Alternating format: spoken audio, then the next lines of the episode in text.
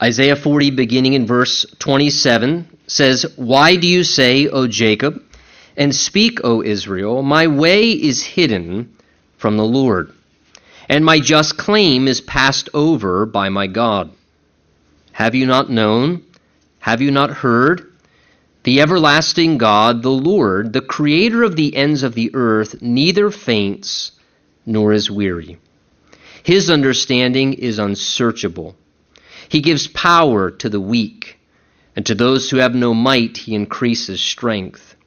Even the youths shall faint and be weary, and the young men shall utterly fall. But those who wait on the Lord shall renew their strength. They shall mount up with wings like eagles.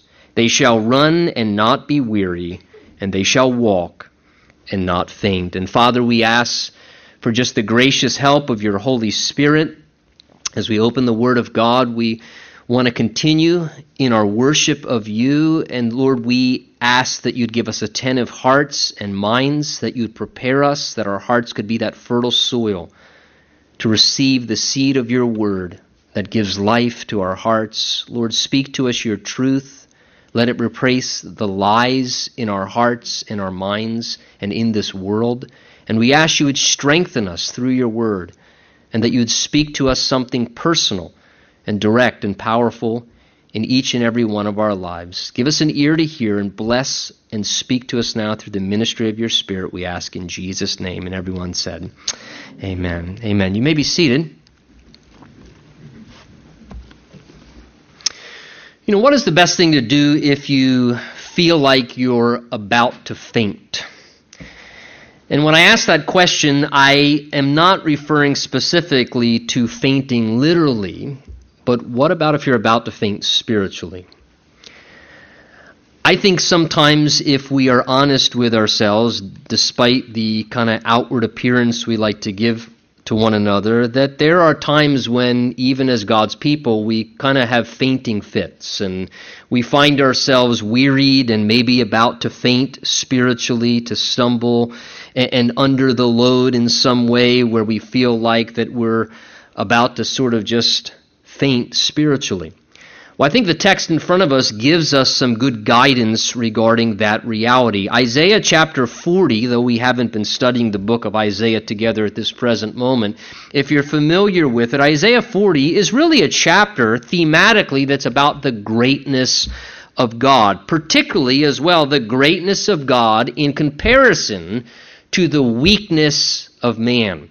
The greatness of God in contrast to the weakness and feebleness of humanity. In fact, if you just glance with me through the chapter, for example, in verse 12, speaking of God, it says of God, God who has measured the waters in the hollow of his hand and measured the heaven with a span and calculated the dust of the earth in measure. Again, what do we say? There's some 70% of the earth that's covered in water. Imagine the bodies of water, the oceans, the seas, all, and again, trying to just, in an anthropomorphic way, again, trying to describe God in human terms that we can picture or relate to. He says, We have a God who, all those waters that seem so vast and immeasurable, he says, who can measure those waters. And in the, in the tiny hollow of, of a person's hand, he says, all that would fit there. The idea is that's how large, how great, how magnanimous the hand of our God is. He says, This same God who can measure the heavens with the span. Well, the span is from your thumb to your pointer finger there. And so God said, But how big is everything you created? God said, Oh, it's about that big. And the idea there is just to try and envision in our minds, not in a literal sense, but how great and powerful the God that we serve is, especially in comparison to us and humanity. He says there over in verse 15 that the nations to God are like a drop in the bucket. They're counted as the small dust on the scales. So again, these great and powerful nations that boast great things and flex their muscles, again, from God's perspective, they're like the, the fine dust on a scale. God could just, with one breath, just give a blow and, and just disintegrate everything that exists in its uh, existence because of how great he is in comparison. Verse 22 and 23, look there. Regarding God, it says that he is the one who sits above the circle of the earth. And all of the world's inhabitants are like grasshoppers. Now, I don't know if that means the inhabitants of the world kind of really bug God on occasion, and I'm sure we do, uh, no pun intended. But uh, from God's perspective, again, you know, like little grasshoppers, you know, that, that God is so great in comparison to creatures, to his creation. He stretches out the heavens like a curtain, spreads them out like a tent. He brings princes, verse 23, to nothing. He makes the judges of the earth useless. Verse 25, God then speaks first person, to whom then will you liken me? God says, can you find any comparison? Is there anyone like me? Or to whom shall I be equal, says the Holy One? Lift up your eyes on high. And that's certainly something that we all need to do on occasion to get our eyes off the horizontal to put our eyes back upon the vertical. God says, Lift up your eyes on high. Get your eyes on me, the Lord says. See who has created these things, who brings out their host by number. He calls them by name, by the greatness of his might and the strength of his power. Not one is missing. So, again, even speaking of all the uh, stellar uh, bodies, the stars and so forth, and the solar systems that exist, and, and how many we you know believe into the billions of stars that are in existence. And yet, notice it says here regarding God and, and, and those things, it says He brings out the host by their number. God has every one of them numbered. We have no idea how many, but God knows the exact number of each of them because He's created them. And not only does He know their number, but it actually says he calls them by name. He, that's a lot of names to keep track of, would you agree? You know, I was at a funeral yesterday, and, and people, hi, my name is so and so, and 30 seconds later, I'm thinking, I have no idea, no idea who that person is, and that was just a few people. And to think that God has that capacity, you know, all these stars, He knows them by name, which kind of, I guess, defeats the purpose of you know these uh, things where you can pay money and name a star after somebody. Uh, it's really it's not not its real name. It sounds romantic if you want to do that for somebody, but uh, every star apparently God already knows its name. It it has a name, it has a number, and by the greatness of His might, He's controlling all those things.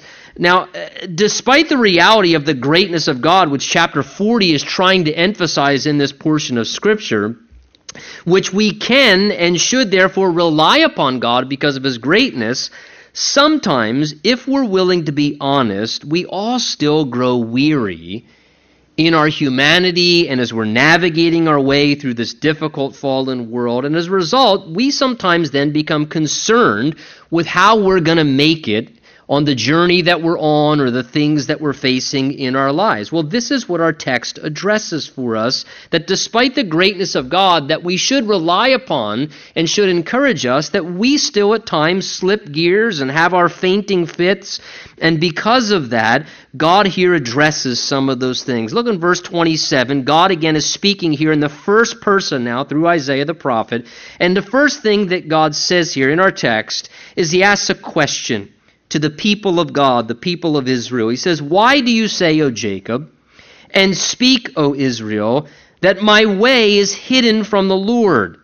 And God says, Why are you saying my just claim? It's, it's being passed over by my God. So God apparently saw that the people, notice, were struggling and losing heart under the heavy circumstances that they were going through at the time. God was perceiving the weight that they were under, and he saw that in their weariness and in their time of weakness, they were beginning to do what here? We see they were beginning to question the awareness and the involvement of God in their everyday lives and the things that they were going through in their struggles. That's why in verse 27, God says, I hear what you're saying. He says, I hear that you are saying things like, My way is hidden from the Lord. God doesn't see what's going on in my life, it seems like. Doesn't seem like he's even aware of what's happening to me. And he says, And why as well are you saying, and if that weren't enough, it just seems that God's not even interested, that my just claim is, is just passed over by God. So the people were saying, God's not seeing. He doesn't seem to be aware of the heavy load that I'm under and what I'm going through. And if that weren't enough, it seems as well that even if He is, that He stopped listening to my plea for help. And he's not even paying attention to my situation. It's almost as if he's not interested. He says that my just claim is passed over by my God. Now, that term claim there should bring to mind, you know, we, we talk about insurance claims today. Have You ever, you know, submitted a claim for something and it seems like it's just being passed over and ignored, and you're thinking, Mike, what does it take to get somebody's attention to stop ignoring my claim to address this is a legitimate claim. This is a legitimate thing that I'm submitting, and nobody will pay attention to my just legitimate claim. And it's a very disheartening, discouraging thing when you feel like it exists, but it's just being ignored and passed over. And sometimes when we struggle in life, we can feel, and I stress the word feel, or we can think in our minds that somehow either God is not aware or worse, that maybe God's even just kind of ignoring our situation. That he's passing over a just and legitimate claim for some need or help in our life. And our despairing thoughts then give birth to untrue statements regarding God. And that's what's happening here with these people. They're saying things like, it doesn't seem like God's paying attention. He must not even care what I'm going through, or why is God overlooking what's happening in my life, and, and why is He not doing anything to help me? And the normal tendency for many of us as well, if we're honest, is that when we're under pressures in life and we're going through a difficulty and maybe some hardship in your life, whatever it may be, is that sometimes that gives birth to wrong perceptions about God and what's going on in our lives. And sometimes those wrong perceptions cause us to question things like God's care and God's concern for us and God's desire to be involved in our situation to help us. For example, in Mark chapter 4, verses 35 to 38, Jesus is with the disciples and he says to them, Let us cross over to the other side. They get in the boat together, and as they're beginning to journey across the water, it says that they took Jesus along. He's in the boat with them. He instructed them to go to the other side. And Mark 4 says that after a little while, a great windstorm arose. The waves beat into the boat, and it was filling up with water. But Jesus was in the stern, asleep on a pillow. And they woke him up and said to him, Teacher, don't you care that we're perishing? Now, they legitimately felt like that. They were in a windstorm. Everything was looking like the, sick, the ship was going to sink, and Jesus was sleeping.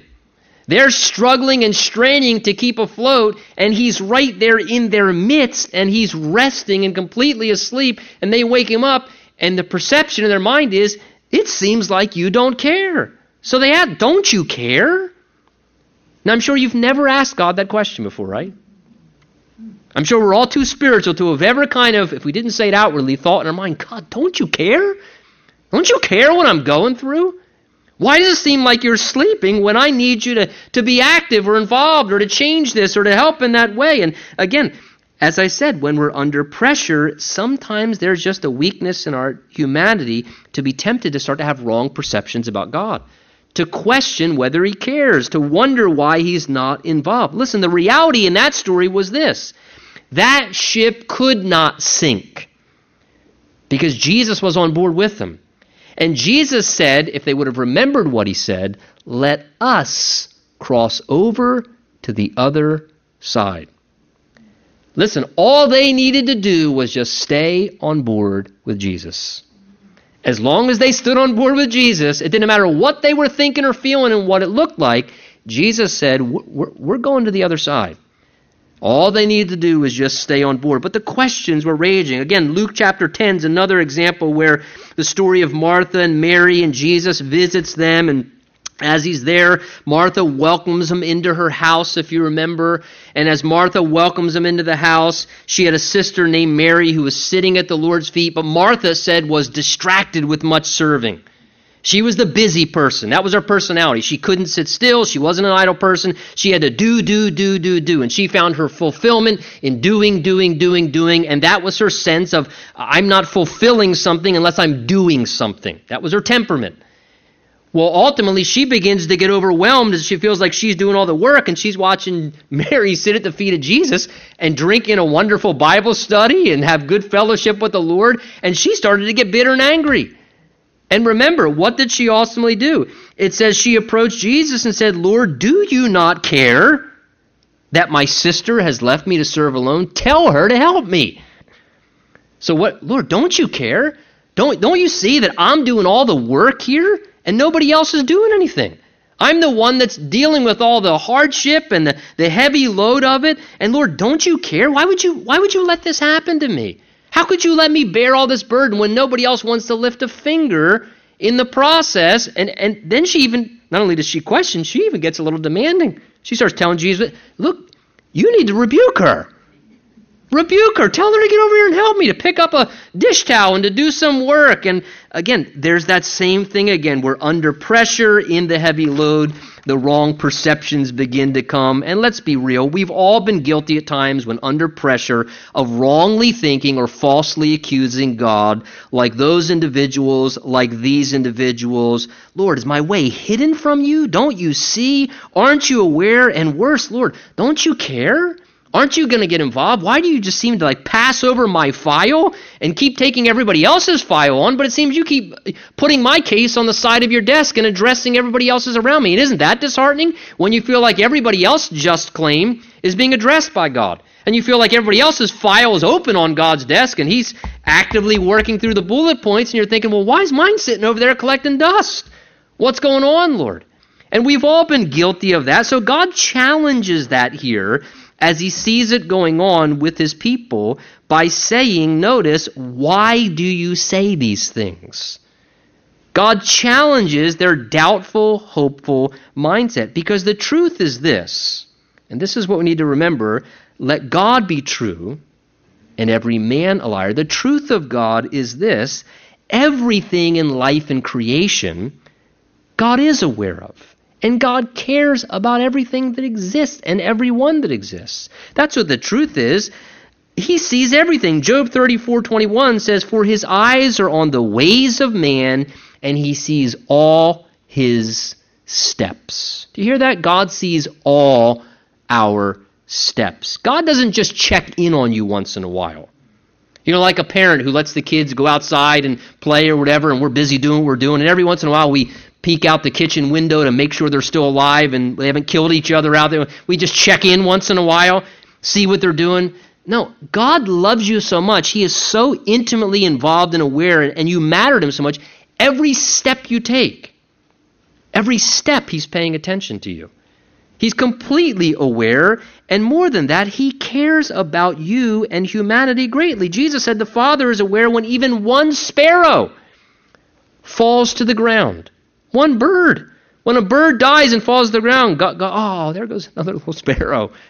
And then Jesus says, Aren't you of much more value to our Father in heaven?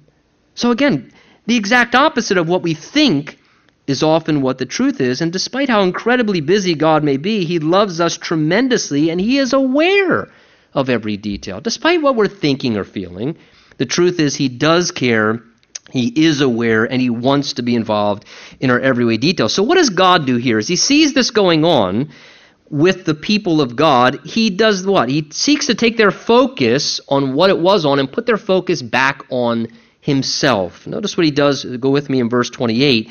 God then says, Have you not known? Have you not heard? The everlasting God, the Lord, the creator of the ends of the earth, neither faints nor is weary. His understanding is unsearchable. The point that God is bringing them to here is this that God, unlike people, has no limitations. There is nothing that hinders or restricts God. He begins by telling the people here in verse 28, struggling with this, that they needed to recall and reflect upon who He was as God. What his nature is, and, and, and really what they already knew about God and what they had already seen and heard about God. The idea, have you not known, have you not heard? In other words, God is saying, listen, I'm not telling you something new. These are things you already know about me. It's just under the load that you're under and the cloudy vision that you've gotten. You you know these things. You've got to remind yourself of these things. You've seen these things before. They were clear to you at one time before. But he says, now he says, you need to remember them once again to reflect upon them. Again, remembering God's attributes can always renew our outlook. So often in our lives it's just it's a perspective thing. We need to reflect once again. So God reminds them here. He says, "Look, let, let's let's walk through this. Let's reflect again what you already know. He, he, refers to himself in a number of ways. First of all, verse 28, he calls himself the everlasting God. The everlasting God. That means that he is timeless, that he has been in existence for all of time and eternity. He has been around before anything physical in creation or any creature, and he will outlast all things. There is nothing that therefore means that God has not seen God has not experienced, God is not familiar with, and God has not, in a sense, faced at one time before. He's the everlasting God. He has seen, experienced, and is familiar with every problem, every hardship, every challenge, every tragedy, every trial, in every form and fashion, because He's the everlasting God who spans all things. He is the beginning and the end, anything that we go through personally, God is already familiar with experientially, because guess what? He's already taken 10, 15, 100 other people through the exact same thing that you're going through in your experience in some form or fashion. So, unlike people who we often look to in times of trouble, God is greatly experienced in all matters of life. The fact that he's the everlasting God is a great consolation to me because when I'm going through something and it's the first time for me and it's unfamiliar territory and it's over my ability to handle, and I'm saying, Lord, I don't know what to do. I don't know how to handle this. I've never been in this spot before. God says, No problem. Do you know how many times I've been in this situation before? Do you know how many people have been in this situation before and I've navigated them all successfully? You just keep your eyes on me. You stay on board with me. I've been these kind of storms before. I've been in these situations before. And the fact that He's an everlasting God, He's an experienced God with all things and can help us in the midst of those things. Secondly, He says not only is the everlasting God, but He just says the Lord. And that's the Hebrew tetragrammaton, the YHVH, Yahweh or Jehovah. And the word there, the Lord, in all caps, literally means in Hebrew the all sufficient one or the all becoming one, which indicates to us this whatever we may need, God becomes. He's the all becoming one. So do you need provision? God will become your provision. Jehovah Jireh. Do you need protection? God will become your protection. He'll be your shield. He'll be Jehovah Nisi, the Lord your banner over you. Do you need peace? God will be your peace. He won't just give you peace, He can be your peace. And whatever we need, God literally becomes for us. He's very resourceful. Very resourceful. He is the all becoming one, the all sufficient one. Thirdly, he calls himself the creator of the ends of the earth. Again, reminding them what? That God created everything that exists, and he's the controller of all of his creation and everything that exists in the physical world, which reminds us, again, that whatever is challenging to me is under God's control because he's the creator of the ends of the earth. He created everything and he's sustaining and controlling everything. I think a great illustration of that again is the other occasion when Jesus' disciples were in a storm and he was not with them. And in the midst of the storm, they were in the middle of a storm and they were in the center of the will of God. Again, he put them into the boat. He told them to go over to the other side, that he'd meet them over there. They go riding along, and in the midst of that, boom, this horrible storm blows up, and they're no doubt thinking, oh my goodness, we're going we're gonna perish. And where were they? were right in the center of the will of God. It wasn't that Jesus missed the forecast. Again, please, you have to remember that. It wasn't, oh man, I should have tuned in. I, oh, I sent them out there. I, oh, I should have paid attention. I didn't know they were going to get caught in that storm. Listen, there may be times when you are in a storm in troubled seas and you are right in the center of the will of the Lord. And quite honestly, you may be in greater jeopardy if you were safe and dry and comfortable on the shore than you would be right in the center of the most stormy sea if that's where the Lord intends for you to be in that moment. Because things happened when they were in that sea. What happened? Jesus went walking on the water out to them, said, Peace be still. Vroom. Everything goes silent miraculously. He exercises his power over creation. And they said, Who is this? That even the wind and the seas obey him. And they saw something about Jesus they wouldn't have saw if they were safe and comfortable. They saw something in the midst of their trial and tragedy about Jesus they would have never seen any other way because that was the place they were to be. And again, here in the midst of that storm, as they were in it, as the creator and the controller of all creation, what did they see? What was over their heads, right? The storm, the waves, what was over their heads, it was all under the feet of Jesus. Because he was walking on top of the very thing that was seeming like it was over their heads and going to destroy them he calls himself as well not only the creator of the ends of the earth, but the one it says here in verse 28 who neither faints nor is weary. Now, I love that about God. I can't relate to it because it's not my existence in my temporal flesh. But unlike human beings, listen, God is unable to get tired. God never gets wearied. His energy and power is limitless. Psalm 62:11 says power belongs to God. Nothing, unlike us, nothing ever weakens God. Nothing can weaken God. Nothing can tire God out. Even your worst times of rebellion, when you're a stink and you backslide and rebel and do the most foolish things, and you're thinking, man, I must have really wore the Lord out. You know, his patience, he must just be so done with me. Listen, God God doesn't even get weary of our rebellion. He keeps loving and he keeps waiting and he keeps graciously waiting to draw us in. Nothing can weary God because God has no fatigue factor. Now that's hard to relate to because humanly that's not us. But we serve a God who never faints, he's never weary.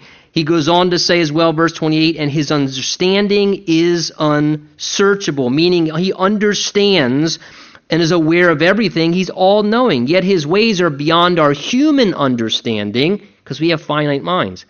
That's why his ways are, it says, beyond our understanding. They're unsearchable. The way he works and how he understands and is working in a situation, it's unsearchable to us because we try and look into it. I don't understand, Lord.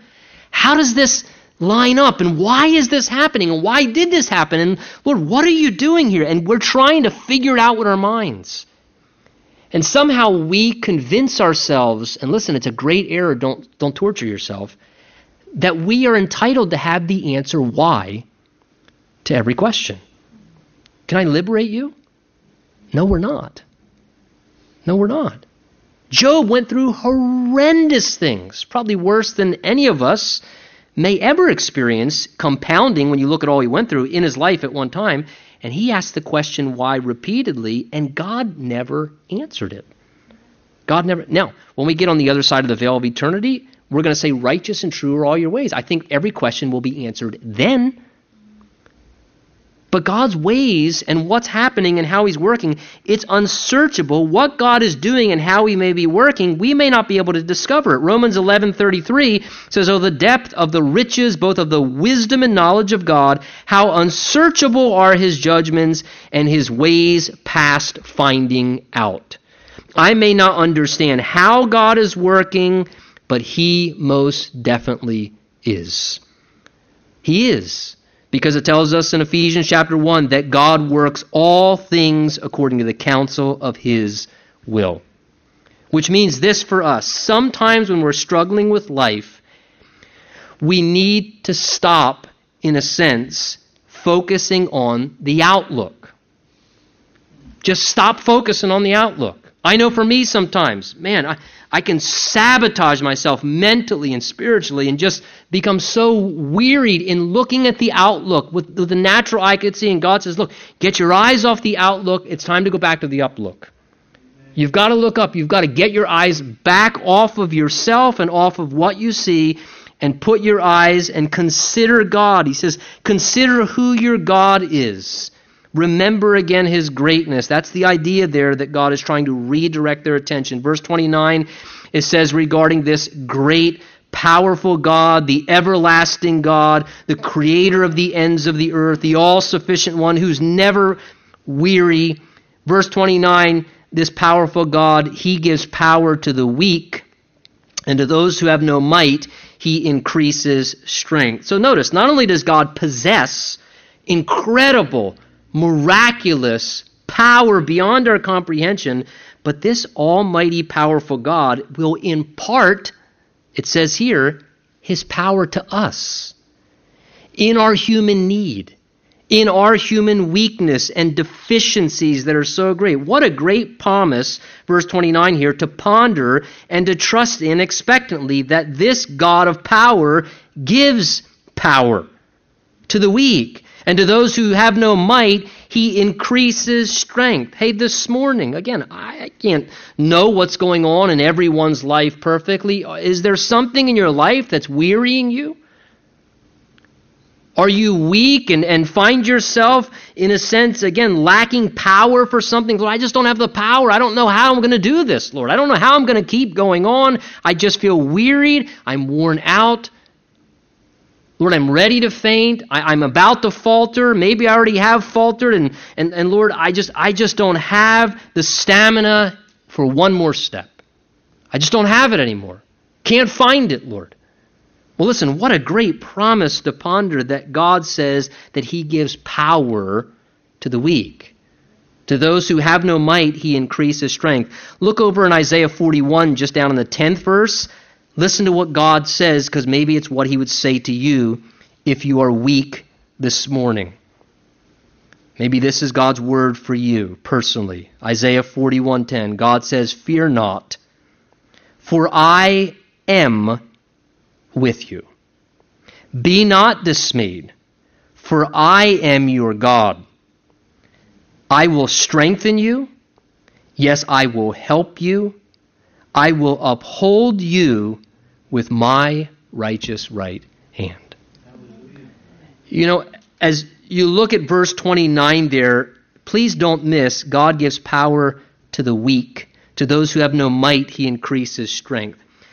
I think sometimes the problem, and I'm speaking from personal experience, of why we don't receive God's power is because we're too strong. I have this jotted in my notes here so I wouldn't forget to say it. I think one of the greatest barriers to the Holy Spirit is the human spirit. Is this indomitable human spirit. And let me go one step further. And in this American culture, our bravado, we're success driven, we're goal oriented. Many other cultures, you know, they're, they're people oriented and goal oriented, but not in America. We're accomplishers. We're achievers. We're mighty. We're powerful. We'll any, put us on any barrier. We'll tackle it. And, and that translates itself into whenever we face challenges and trials. No, I got this. Stiff upper lip. Stiff upper lip. And we train our kids that way. And we live out our lives that way. And listen, there's nothing, I'm not saying that we should be, you know, live weak and cowardly and quit and give up on everything. I think there's a place for faithfulness. There's a place for faithfulness. But I find in my life that many a times it is the human spirit that is one of the greatest barriers to the Holy Spirit. It's that self sufficiency, that independent spirit, that, that tendency of just uh, of being so self reliant and so determined and so stubborn to just press forward. I can take it, load it on, and just keep going. That makes us many a times. God says, "Look, I can't strengthen you. You're too strong still." I can't show you my strength because you're too strong still. So I have to wait until you get a little weaker. Maybe you got to weaken your, weary yourself a little more. That's when you get weak enough, then you'll want my strength. Then you'll realize you need my strength, and then ultimately you will rely, and I can then do for you with my strength and power what I want to do. Wasn't this the case for the Apostle Paul, where, where I think this was Paul's you know situation, and the Lord put that thorn in his flesh, and it says he pleaded with the Lord three times, Lord, take it away from me, take it away from me. So Paul, my grace is sufficient for you. My power is perfected in your weakness. And Paul said, Wow, if these things be true, then he says, Therefore, I'm going to boast in my infirmities that the power of Christ may rest upon me. Because he says, I found out that when I'm weak, then I'm strong. See, the world doesn't need more of me. My family doesn't need more of me. The church obviously doesn't need more of me. The world needs more of Jesus. It needs more of the Lord and where He is revealing Himself by His power working in us. And man, I tell you, I look at my Christian experience. I've been saved since 1992, and I realize how many things in my life that I thought were actually strengths that God could use. That I find out that all the things that I thought were strengths that God could use, He showed me raw weaknesses. And as soon as I start to think something, I maybe might be a strength or something God can use, and I become aware this maybe this is something God could use in my life. God says, mm, "That's the next thing on my menu." Then, yeah, that's that's the next thing on my menu because that's the problem. Is I want to give power to you, but you're too strong. I want to show you my strength, but somehow you're you're so self-reliant. And so many times in our lives, I think this becomes a big challenge. He wants to give us His power but he wants us to be dependent, to realize our weakness, to recognize it, to admit it, to take ownership of it so that we can then experience his miraculous power and realize where it came from. Look what he says, verse 30 going on. He says, Even the youths shall faint and be weary, and the young men shall utterly fall. Again, the idea here, again, is, is everyone has limitations. You know, young people, youth, lots of energy and zeal and zest. You know, they got way more stamina. You're, as you get older, you say, man, I wish I still had that energy. I wish I still had that stamina to, to keep going. And, the, and, and, and God says, you know what? Everyone, every person that exists, they all have times of limitation and weakness. Even the strongest and best that this world can provide, he says, they still at times fail under the load. Even youths even young, and, and listen, let me say this in relation to that. For those of us who are, are older, for those of us who have children, listen, we need to realize sometimes the world wears out our kids. And they're carrying problems too, and difficulties and challenges as well. And our young people, oh, what, what do you, what's so big? What, what, what's the matter? Listen, they're carrying a load too. And we need to realize that they at times feel weak and feel wearied and at times are going to stumble under the load of life. And we need to extend a little grace to them and realize as well that everybody at times has times of weakness where we get maybe physically exhausted. Jesus in John 4 sat down at the well of Samaria and it says he was weary. Jesus got physically wearied. There are times of physical weariness and exhaustion. Emotionally being overwhelmed, Hebrews 12 speaks of being weary and discouraged in the soul. How about being just mentally drained? or again spiritually just again fainting and just tempted 2 samuel 16 says david and his men became weary 1 kings chapter 19 elijah it says got overwhelmed and tired in his ministry and he got depressed and discouraged it says in galatians chapter 6 verse 9 that paul the apostle said let us not grow weary in well doing for in due season we shall reap a harvest if we don't give up. Again, thank you, Paul. Let us. Again, Paul could have said, Come on, stop getting so weary. What's the matter with you? Aren't you a super Christian like me? What are y'all weary for? What's the matter with you? Paul, let us not grow weary. See, sometimes we're going to experience weariness and have fainting fits and even stumble and fall. And can I say this to you this morning? Don't feel condemned. Don't feel ashamed because you get worn out and tired.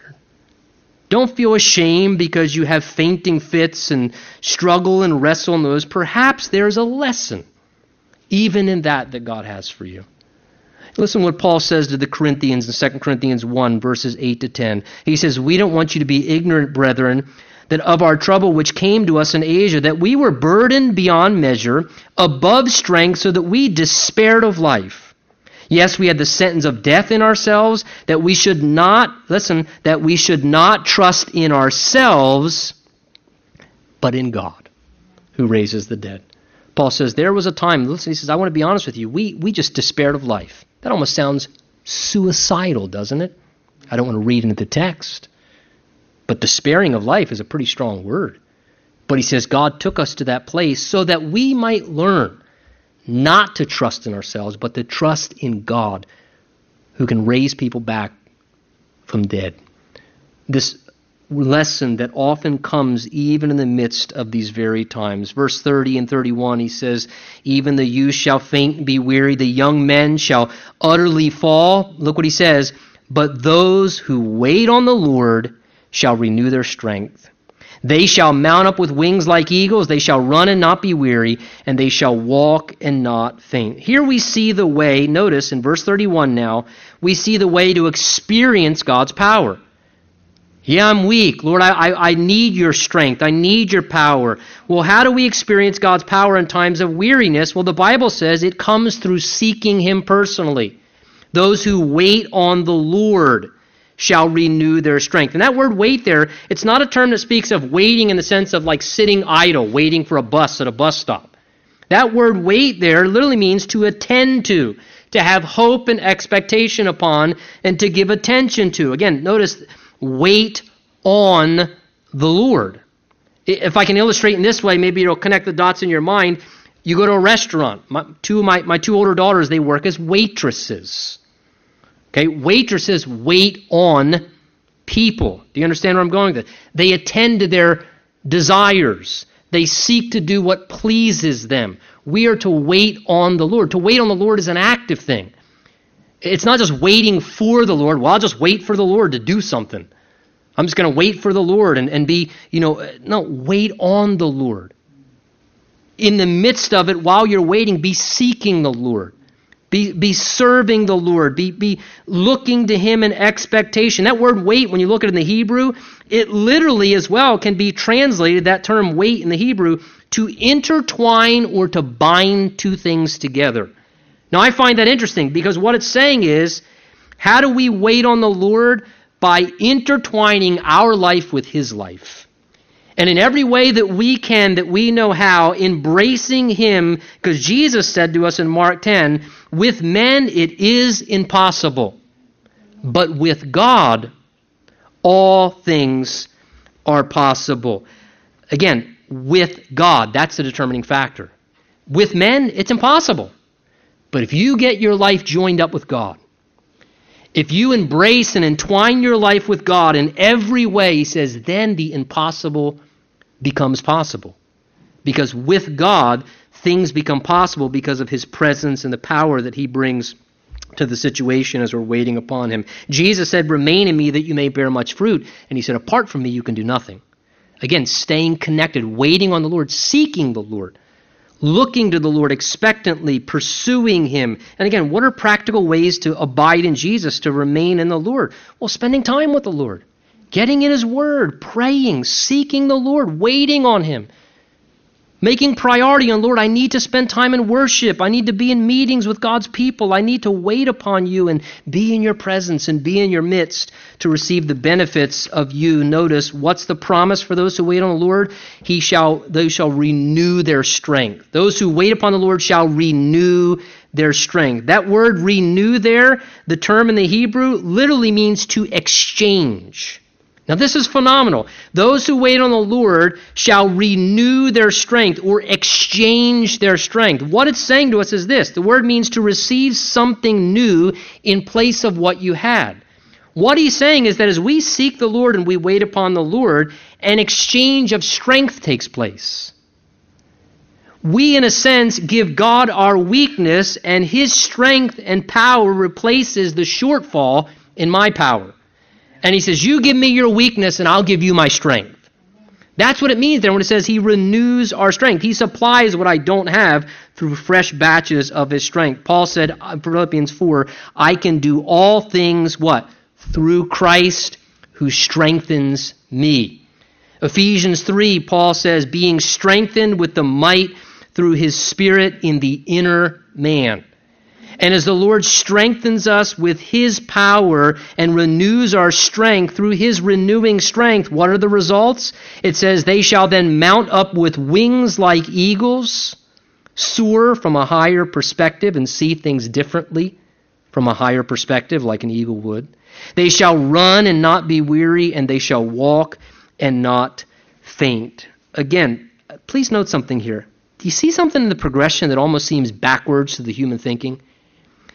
I would think that when the Lord renews our strength and, and invigorates us with his power, that the progression would be walk, then run, then soar, right? Kind of like a Superman thing. You start out walking and then you run and you soar. I would think that those who are renewed by God's strength would walk and not be faint, and then run and not be weary, and then take off and whew, just soar like eagles. But the Bible puts it in the reverse. God says, Those who wait upon the Lord and have their strength renewed, yes, when it's necessary, God will help them to soar through a crisis. And He will give them the stamina to run the race. But most importantly, He will give them His power and daily grace to walk through the challenges of everyday life plodding along and keep walking. And keep putting one foot in front of the other. Listen to what Warren Wiersbe said. This is a great quote. He said this As we wait before Him, God enables us to soar when there is a crisis, to run when challenges are many, and to walk faithfully in day by day demands of life. It is much harder to walk in the ordinary pressures of life than to fly like an eagle in a time of crisis. The journey of a thousand miles begins with one step. The greatest heroes of faith are not always those who seem to be soaring. Often it is those who are just patiently plodding.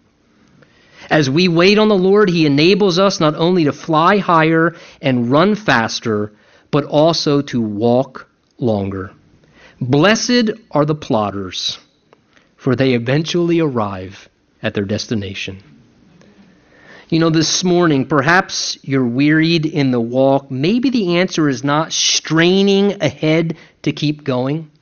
Maybe, just maybe, the answer is actually a call of God to step back and to stop what you are doing so that you can seek the Lord and wait upon the Lord to let Him renew your strength. You know, if I can illustrate with one final illustration, when times get tough in businesses, when times become tough in businesses, necessary cutbacks happen. Correct? I think what happens, and one of the greatest mistakes that people make, especially God's people in our lives, one of the greatest errors we make, is when life gets tough and things overwhelm us and challenges are upon us, we sense that we need to make cutbacks but we make cutbacks in the wrong department. And so we cut God out of our life because we're bitter and we just have a wrong perception in the hardship. Or we cut God out of our life because we're so overwhelmed and tired and busy. I just, I, I just don't have time for my devotions anymore. I, I just don't have time for, you know, church anymore. I just, I'm just, I got a lot going on. And we make necessary cutbacks because we're in a, we're in a, a hard time. But can I encourage you? Make cutbacks in the right departments. Instead of cutting God out of your life, the Bible says, no, wait on the Lord and you'll renew your strength. And you'll be reinvigorated to walk through that, to run with stamina, and to soar in the midst of what you're facing.